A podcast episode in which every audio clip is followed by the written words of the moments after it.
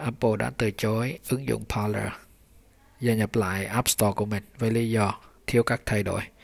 Nguồn tin cho biết Parler đang để ba nhà phát triển ứng dụng iOS của mình ra đi. Adobe tung ra phiên bản Photoshop được tối ưu hóa cho Apple Silicon là chip M1 tuyên bố cải thiện hiệu suất gấp 1,5 lần so với hầu hết các tác vụ Photoshop trên máy Mac của Intel.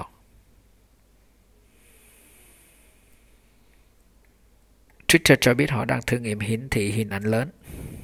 trên iOS và Android và sẽ hỗ trợ cho những lần tải ảnh 4K lên. Ba cựu nhân viên nói rằng hơn 100 nhân viên tại Verkada có thể xem nguồn cung cấp dữ liệu camera của hàng nghìn khách hàng thông qua tài khoản quản trị viên cao cấp được sử dụng rộng rãi. Nga cho biết họ đang cố gắng làm chậm truy cập Twitter, vì Twitter đã không xóa hơn 3.000 bài đăng có chứa thông tin liên quan tới an ninh quốc gia. Apple sẽ cắt giảm 70% đơn đặt hàng iPhone 12 mini và mục tiêu sản xuất 75 triệu chiếc iPhone vào nửa đầu năm và tổng cộng 230 triệu chiếc cho cả năm 2021. Đồng thời, giờ lịch sản xuất MacBook mới vào cuối năm. Copan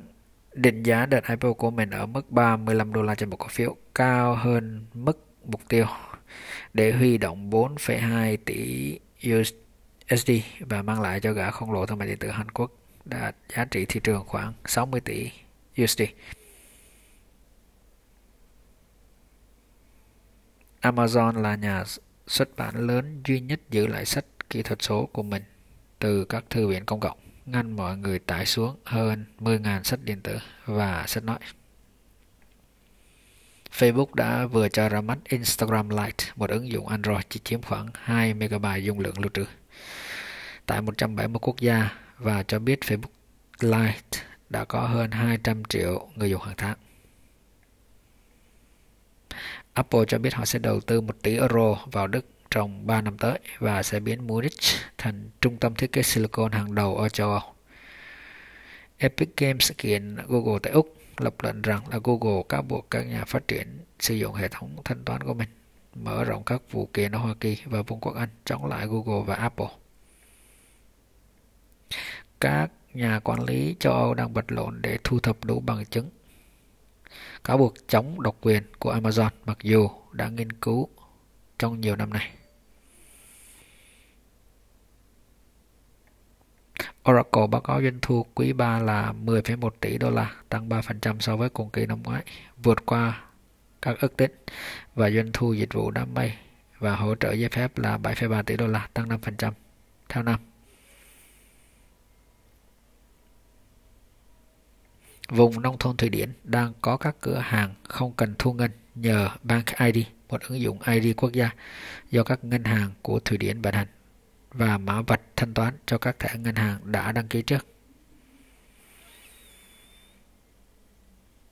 Một kế hoạch giải cứu người Mỹ trị giá 1,9 nghìn tỷ đô la, Quốc hội đã bỏ phiếu ủng hộ 1 tỷ đô la cho quỹ hiện đại hóa công nghệ, tập trung vào việc cải thiện hệ thống công nghệ thông tin của chính phủ Mỹ.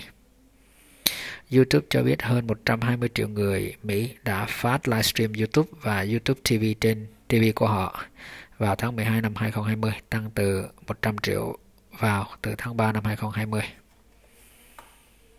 Đài Loan đang trải qua đợt hạn hán tồi tệ nhất trong năm 16 năm cho biết họ có đủ nước để duy trì ngành công nghiệp bán dẫn của mình cho đến cuối tháng 5 khi dự kiến sẽ có gió mùa và mưa.